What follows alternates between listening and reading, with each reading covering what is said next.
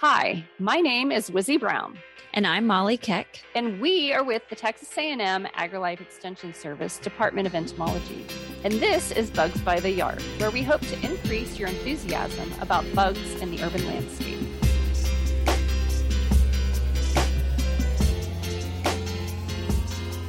Welcome back to Bugs by the Yard this week. We talked last time about what we consider to be social wasps. And then this week, we're going to be talking about what are called solitary wasps. And the big difference, really, between solitary and social wasps is probably pretty obvious, but social wasps live in colonies of varying sizes and there's varying degrees of sociality from truly social where they never really die off. They live through the winter they have a queen who who only lays eggs doesn't do any work. Or they can be more like a paper wasp where the queen might do some work the colony dies off in the wintertime um, and then so and then uh, if you're a solitary wasp you aren't social. So solitary wasps a lot of times might like to have neighbors um, and live in kind of communal areas but they don't actually live in a colony where um, they take care of young or anything like that. They basically lay eggs let those eggs hatch and then the, the cycle starts all over again. So they're not great mothers um, other than provisioning their nest with food for their babies but they don't really take care of them after that and so some of the real common solitary wasps are mud daubers that probably everyone's familiar with, especially in the summertime when you go out into your garage and you find those tubes everywhere. Then you see it stuck to a, a shelf. Um, there are cicada killers, which are not quite out yet because cicadas aren't really in their heyday, but we'll start to see those. There are spider wasps, which are kind of a, an umbrella term for a lot of different wasps that like to eat spiders. So we'll talk also about what a lot of people know as a tarantula hawk. And then if we've got some time, some of the kind of cool, weird ones that aren't super common, but maybe you've been lucky enough to come across them. One that I see a lot is called the grass carrying wasp. And so if you're like in the San Antonio area, I suspect that you probably encounter these or have seen evidence of them and maybe not realized what they were. So, um, I guess starting with mud daubers, mud daubers I think are really interesting looking. If you've ever looked closely at a mud dauber, the the separation between their thorax and their abdomen is this long, skinny, long waist, but it doesn't like in my mind. How do the how does the blood and the guts and everything like get? It's so tiny. Yeah. How do things Yeah. get through there? How does everything like it's almost like a bottleneck? It's Yeah. creating its own bottleneck. And what's the purpose of that? Does anybody really know, or is there a purpose? I don't know. Just the way I- they look. Yeah. There has to be a reason, right? See, now I want to dissect one and see what it looks like inside. You'd have to have a pretty good little microscope, I imagine. Yeah. Very, very uh, uh, steady fingers and hands to pull it Yeah, apart that's that's not going to happen. because it's so tiny. and uh, uh, mud daubers are in the family Sphecidae, right? Sphecidae. Yeah. And I've always seen two different colors of mud daubers. Maybe there's others, but there's like a bluish metallic one. And then I've also seen one that is more black and yellow. Um, I Yeah. guess it's striped. I'm not sure that I. It's I like couldn't draw. mainly black, but it has some yellow, like on the Spotted. legs and on the body, and yeah. But it's not. It's not like a lot of yellow, like a yellow jacket. so and mud daubers will build a like a it's a mud nest and it's i'm sure with their saliva and some um dirt they they some of them are shaped like a chimenea and i'm sure that this is species specific but i don't know like what color goes with what shape of nest Yeah, I I would love to look that up because I love the ones that look like little pots like that. Yeah. They they're just those ones are cool in my opinion. And I get can- the ones that looks like somebody took a mud ball and threw it against the house. oh you get those i Yeah. get well i i guess i've only ever seen like the chimenea or the pot ones or it's like um a, it's like um organ tubing Yeah, those know? ones are cool too. I don't know that I've had one that's just like a mess, unless I just didn't notice that that's what it was. You're just like, who's throwing stuff on my house? but if you get mud daubers, I think the big thing with them is leave them alone. They're eating spiders and all sorts of stuff. And if you ever can break into one of those nests, you'll see empty, you know, leftover exoskeletons and all the stuff that they've eaten. And they're not aggressive. None of these wasps are aggressive because they're solitary. They don't have a home that they have to defend. So they're very docile. If you did something like grab them, I'm sure that they would sting you, but they don't they're not trying to hurt you like maybe a paper wasp net paper wasp is if it if it feels like its nest is being um attacked by you. They're trying to get away. Yes. They're trying to get away from you. Really gentle wasps, I think. Mud daubers, if you want to kind of help them out, I always tell people that they need to keep kind of a bare patch of dirt somewhere that gets water regularly. So if you have an irrigation system or something, that way they have a place to go get that mud and they can build the nest with it. But I like those because they essentially will start constructing the nest out of the mud and then when they have so much of it built, then they start to go out and sting things and paralyze it. And then they bring them back and cram it in whatever kind of nest they're making. And then they will lay an egg on the tube or whatever. And then they essentially seal that off. And once that nest is sealed, they're out. They're they're done. They're not at that nest again. But then the following year, the new mud daubers that have developed are going to emerge out of that. So if you, I don't know, if you don't like the nest on your house, you can scrape it off with a putty knife or something. And I usually try to wait until the following year when I see that the holes or the openings are there, that the wasps have already emerged. But, you know, if you don't want them there, you can do it at any time of year. They're so, they're so nice. So the only reason why you wouldn't want them there is just because it's ugly, kind of dirty. Yeah, messes up your sheetrock or something in your garage. But if you can leave them, I say live and let live with those guys. Um, kind of the same thing with another one, cicada killer wasps. I say live and let live. Although before I knew what they were, when I was when I was a kid, we had uh, the way that you left our front door. There were hedgerows on either side, and the cicada killer wasps every summer would build their nests, um, excavate their tunnels in like the soil along those hedgerows. So for my brother and I leaving that, you know, the front door, it was like, you know, take a deep breath and run for your life because they're they're very loud and they seem very scary, but they're I think the irony is is that the males will yeah. dive bomb you and scare you, but they can't sting you. The females can, but they could care less if you're if you're walking around them. So, um, so I know why they're so scary because they are gigantic. But if you know that they can't hurt you and they don't want to hurt you, then I would have probably walked through that with a little bit more confidence than I did as a little kid. And with the males, even though they are territorial and kind of aggressive, because when they they typically emerge out first, and they're hovering, I guess, kind of getting space to, I don't know, staking out their area for when the females emerge. And then they're going to have those females emerge out, and then they are essentially in an area. And when those females fly through, then they'll grab them and they'll mate with them and that sort of thing. So they kind of don't want anybody in that space so they can get whatever female wasps come through. So if you're walking through that space, they will come up and buzz at you. But if you just keep on walking and once you're out of their little area, they're they're fine. But like Molly said, um, they can't sting. But the cool thing with cicada killers, have you ever looked closely at a male? The very tip of the abdomen, it looks like a stinger on them, on the males. I mean, it's not functional, obviously, but it's like it's like it's just really super pointy yeah, It's really cool looking. so then I probably have a bunch of males in my collections and just thought assume they were females because now that I think about it, the female stinger is like really pretty long. Yes. Like it's so long that you would think even if the venom didn't hurt, just the sheer like physical pushing into your skin. This poking into me. Yeah. I've never been stung by one, so I can't speak to it. And I don't know anyone who's actually ever been stung by one. Do you know anyone? I no. Well, then, not at all. Of all the thousands and thousands of people we've spoken to over, over all the years, then proof though that they are not harmful. I haven't even heard of anyone saying that their dog was stung by it. So there you go. They're very, very docile.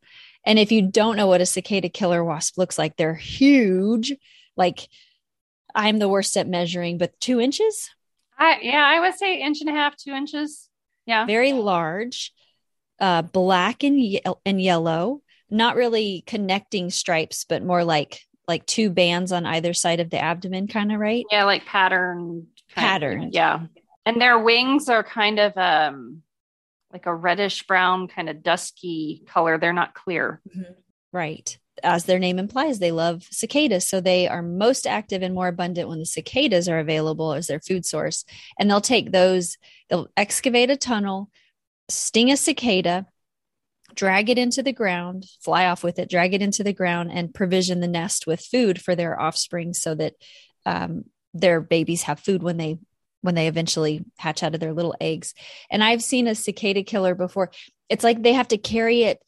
I mean, cicadas are huge, right? And cicada killer wasps are huge themselves, but cicadas are still larger than the wasps are. And I always think it's funny because it seems like they will take them up really high, like climb up high. And then I, because they're so heavy, I guess that gives them enough time to glide to get down to wherever they are. But I, I mean, I'm assuming they, they probably well, cicadas are everywhere. So they probably just build their nests anywhere and assume that they'll get food. Unless you, I wonder if they like scope out a place like, oh, this tree has lots of cicadas all the time. I'm going to build my tunnel under the tree or by the porch that's close by. I, I wonder if it would have more to do with like the soil texture. Yeah. Because I think, I, I mean, here in the Austin area, depending on what side of 35 you're on, you're either black clay or you're more kind of caliche or sandy if you're down towards the river. And I, I have I can't imagine trying to dig a tunnel in that black yeah. soil. That would be terrible. So I, I seriously wonder if it would have to do with the soil texture and how easy it is to dig in a particular area. And I have seen multiple females share the same like main tunnel because they do do the offshoot tunnels off of that main one. So I've seen multiple wasps kind of going in and out of one. It's like an apartment building, cicada killer hotel or something. Yeah, shared hallway, but yeah, rooms are separate. I'm pretty sure we did a a podcast on this. I think two years ago when the when the um, Asian giant hornet was a big deal and everyone was killing the cicada killer wasps. That was a lifetime ago so no one's talked about the Asian giant hornet, it seems like in the news. So I'm curious to see how many cicada killer wasps we see this year because 2020 there were tons of them everyone was killing them off last year 2021 still saw quite a few so i but i'm sure they were getting killed off because that asian giant hornet was still in the news so i wonder what 2022 yeah. oh, whatever yeah. this year is is going to look like for cicada killer wasps probably not as many and as we said in last episode, we do not have Asian giant hornets in Texas. Exactly. We only have cicada killer wasps and leave them alone. Just to remind everyone. and then another um, fun solitary wasp are spider wasps. And so, like I mentioned, this is kind of an umbrella term. There's a lot of wasps that primarily feed on spiders. And what's the, are these sphecids also? Those are pompilids. Pompilids, pom, which is such a cool name for them. Those are the ones they have the the antennae. I always remember them because they have like little curled antennae. Yeah. Yes. They're like they're pretty. And they come in all different sizes. I think when people think spider wasp, they think tarantula hawk, which are very, very large. But there are some that you'll and what tells me it's a spider wasp is they tend to kind of crawl on the ground and flip their wings as they're going. Yep. And so they're very noticeable you know they're very conspicuous. They make themselves known and they're just looking for a spider. I, w- I imagine that the flicking of that wings probably has some purpose like maybe it gets the spiders moving or it attracts them to it or that might be like a startle response that they're trying to create the yeah. spider to react and that way they can find them or something. I don't know. That's my guess total guess but that's my guess too so, like Wizzie mentioned, they've got the curly antenna. So, if you see that, it's probably a spider wasp. There's one that's like a metallic blue. I see a lot, um, like like dark metallic black or blue. Um, and I don't know of any others though. Oh, I guess there's kind of a brownish one. Yeah, and dusky wings again. They're kind of a not not clear. They're kind of like a transparent, like amber. Yeah, there we go, amber. That's a great color. And then, of course, you know, tarantula hawks are ginormous and very noticeable. and they're kind of like kind of a reddish brown body, right? It depends. Uh, I've seen a lot of them that are more like a blackish color. So there must be multiple species of tarantula hawks because there's a. Yeah. So I have some. I have a gigantic, like unbelievably humongous black one, and you see that one, and you think, well, well, obviously the only kind of food they could eat is a tarantula to give them any sustenance because they're they're so big and then there's like a reddish or a brownish one that isn't quite as big that I know I have in my collection that that somebody has brought me that I'm pretty sure is a tarantula hawk too. Um, but they can be real, real big, and they're not. Uh, they're kind of like the cicada killer wasp. They have a very impressive stinger, but it's meant to sting their prey. It's not meant to sting us. And so if you grabbed it, I'm sure it would sting you. But otherwise, they really just ignore you and go after their their prey on the ground. So if you don't like spiders, you definitely want to keep these guys around because they they I, I'm sure there's other food sources they eat, but they're known for for feeding on ground dwelling spiders. And the tarantula hawks, if you've ever seen one in action, it is the coolest thing ever because even though this wasp is huge, you know, tarantulas are also extremely large spiders in most people's thoughts, you know, tarantulas are ginormous. And this wasp is, I mean, Molly talked about the cicada killer wasp kind of climbing up and then gliding. With this one, it's kind of doing that whole like hop flutter thing across the ground, trying to drag this tarantula back to wherever it's created its burrow. And it's it's just so fascinating. And that's usually the people that I get contacting me. They're like, oh my God, I saw this tarantula and this wasp was dragging it. but they will essentially carry that or drag the tarantula back to the burrow that they create in the ground and then they'll lay a single egg on that and then again you know that that's pretty much done with maternal care there. They close that up and that tarantula is what that wasp larvae will eat when it emerges. So that i think the tarantula is still alive right? And the it's just being eaten gradually which is kind of disturbing.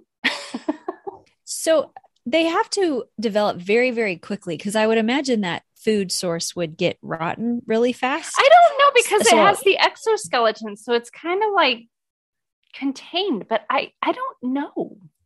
I mean, because if you think about like a dead insect on the ground, it's not like they rot like a regular stuff. There's no like yeah. putrefaction of flesh because they're hard on the outside. I'm thinking of like really large things in my collections that are freshly dead and they start to smell, you know? So there's got to be some Oh, yeah. some rotting mm-hmm. that happens. So they must develop very quickly as a larva or not care if they're eating rotten gross food and then just spend the majority of their time in the ground as a pupa, I guess.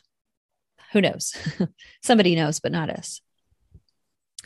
And then there are three other um, types of solitary wasps that you may or may not have seen. My favorite, um, and I'll let you maybe talk about the the the pollen and the mason wasps because I don't know about. I'm not very familiar with them. I don't know much about them, but we see a lot of grass carrying wasps around here, and and they're they kind of look like mud daubers if you were to see them fly uh, flying around but what you usually see is evidence that they were there. And they will take grass and it, it looks like um like after you mow dried up grass they'll take grass pieces and shove it into a little groove and usually they'll do it in the in your windowsill and they cram them inside there and if you pull all that stuff out you'll see little i have seen little pupa cases and they're wrapped up in grass also and they're usually empty by the time i get to them but people will call all the time and say something is cramming grass into my windowsills you know what is it? And it's it sounds like you're being sarcastic. A grass carrying wasp is doing it? Yes i actually dealt with that this year and i was just like i'm so sorry but this is the actual name. Because i felt like i was just being a total jerk and it was it's I felt really bad. Like, uh, well, yes, it it just yeah, you sound like you're being real snotty with people when they have those obvious names, but they just carry the. I've never seen them do their job. I only see what they do after it, and um, the, I know that in my home there were two windows that they really liked to go after but these this was like on a corner so it wasn't necessarily that these windows were facing a certain direction. But i've had a lot of people call and say well it's this it's the south facing part of my house or i might be making up that direction. But they, it's one side of their house that they tend to go after and not the other side. And i bet you it's probably they may avoid the north side because they're probably spending the winter as that pupa and they don't want to have the north wind whip out their babies out of that little groove in the windowsill. Um, no, that totally makes yeah. sense. I'm trying to think. And the two windows that they were on were facing south and west, I think. So yeah, south and west. So again, not not definitely not north. Um, but yeah, there and if I've also had pest management professionals ask, well, how do we prevent this from happening? And I don't really know other than you fill in that little groove in your windowsill so that they don't cramp, they don't have a little piece to go into. But it's another one that I'm like, it, it's not bother, it's not really bothering you. It may just look kind of ugly, but there's no reason to try to kill these guys. And and all of these wasps that we have talked about are predatory. I'm sure that some of them have to go after some nectar for their carb source, but they're mainly predators. So they're eating bad bugs and helping control, keep insects in check for you. And um, you probably will find that if you get rid of these, that you'll that you'll have more of a pest problem with some other insect that was their primary food source. So live and let live. If they're not in your house, then let them do their thing outside. That's what they're meant for. So this year, I actually was mucking around in the backyard and I stumbled upon European tube wasps, which I guess I, have probably seen them before, but I have never really paid attention. And these are, they're a wasp. They're yellow and black in color. It's just they've got, you know, a specific pattern and whatnot. But these were actually making their nest in my solitary bee house. Oh. So I thought that I had mason bees but then I saw this wasp on there and I was like, oh, what's what's going on here? And they are going to collect usually caterpillars from the you know environment or whatever. And they'll find a tube or a hole or whatever to stuff those caterpillars in. And then they'll lay an egg on it and then they will seal the end of that with mud.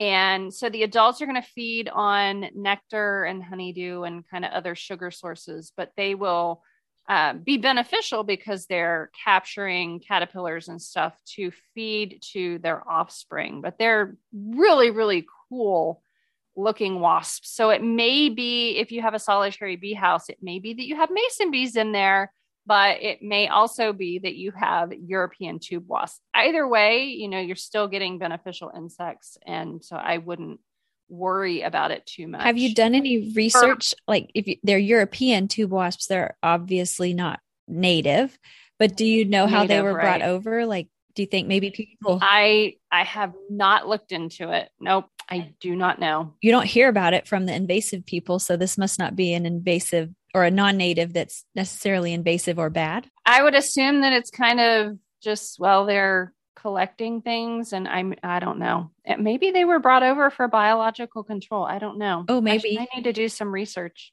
Or maybe they were accidentally brought over in mason bee tubes where they were trying to use those native bee houses as like a uh, uh, how you can try to manage them. You can put them out for pollination of certain crops.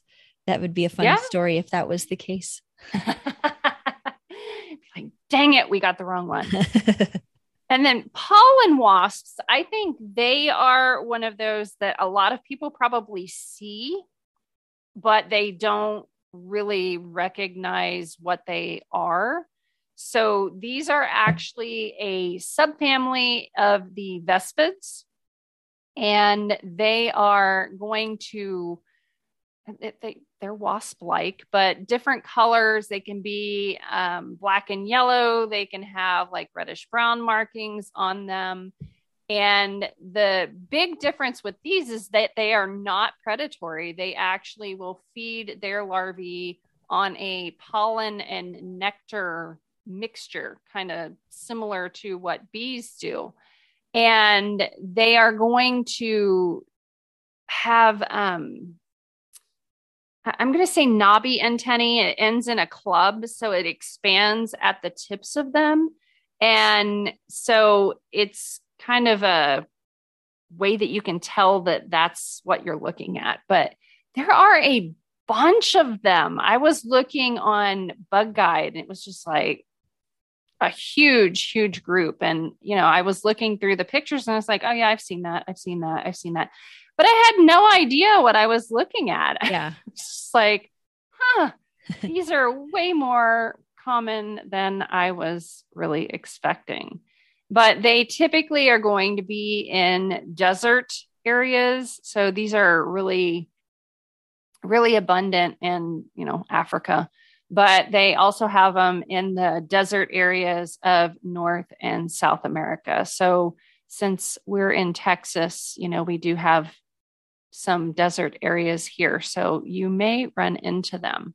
I'm reading here that they're that they are generally very specific feeders. They're not generalists. So uh, like specialized feeders on specific species of plants, which I always think is so neat that they've, you know, evolved to only go after a certain family of plant or a certain type of plant. Yeah.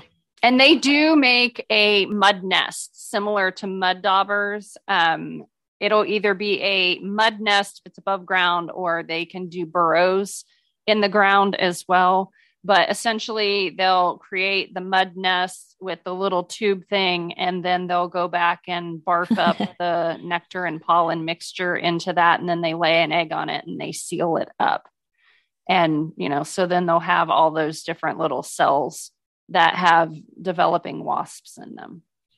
So just just like a cool little wasp that you know keep an eye out in your explorations to see if you can come across it because I think that a lot of people probably see them and they don't recognize what yeah, they are. I don't think I do either. I mean, I see lots of things and just assume, well, I guess I just don't think about it very much. I just think, oh, it's a yeah. wasp and then don't yeah. think beyond that. Well, they look like yellow jackets. I mean, they're really kind of stout. I mean, fat. Yeah. Yeah. They just got that kind of, and the coloration a lot of times is yellow. I mean, it can be more of a pale, creamy color as opposed to bright yellow, but you know, look at the antennae if they have clubbed antennae. Again, and if you have a yellow jacket, you're not going to be inspecting it. But so this this past week or this week, I guess it's over today, but uh, was the state 4-H roundup. Yeah. So I was up in College Station judging the entomology collection contests, and I, one of this uh, entries had this really cool wasp in her collection. And i asked um, if you if y'all listen to um, our other podcast unwanted guests but uh, robert puckett dr robert puckett was judging them with me and I asked him, "What? Look at this thing. This wasp is really neat." And he said, "Oh, I know what that is. It's called a. It was the first time I've ever seen one. He said he, he called it a potter wasp, but it was a really cool looking awesome. um, wasp. Like the the pattern and its coloring, and it was just very. It didn't look like any other wasp I had ever seen. So I have yet to see one in the wild. I don't think, but I saw a dead one in a collection that some student picked up in, I think in the Dallas somewhere somewhere in North Texas area, North Central Texas. Well, that's that's our episode on solitary wasps. You probably didn't realize that there were solitary wasps out there. We've if you are kind of into social and solitary insects, then or the difference between the two, then be sure to check out some of our previous podcasts on social wasps, social bees, and also solitary bees. We've got a lot of information um, on those guys too. But thanks for joining us this week for Bugs by the Yard, and we'll catch you next time.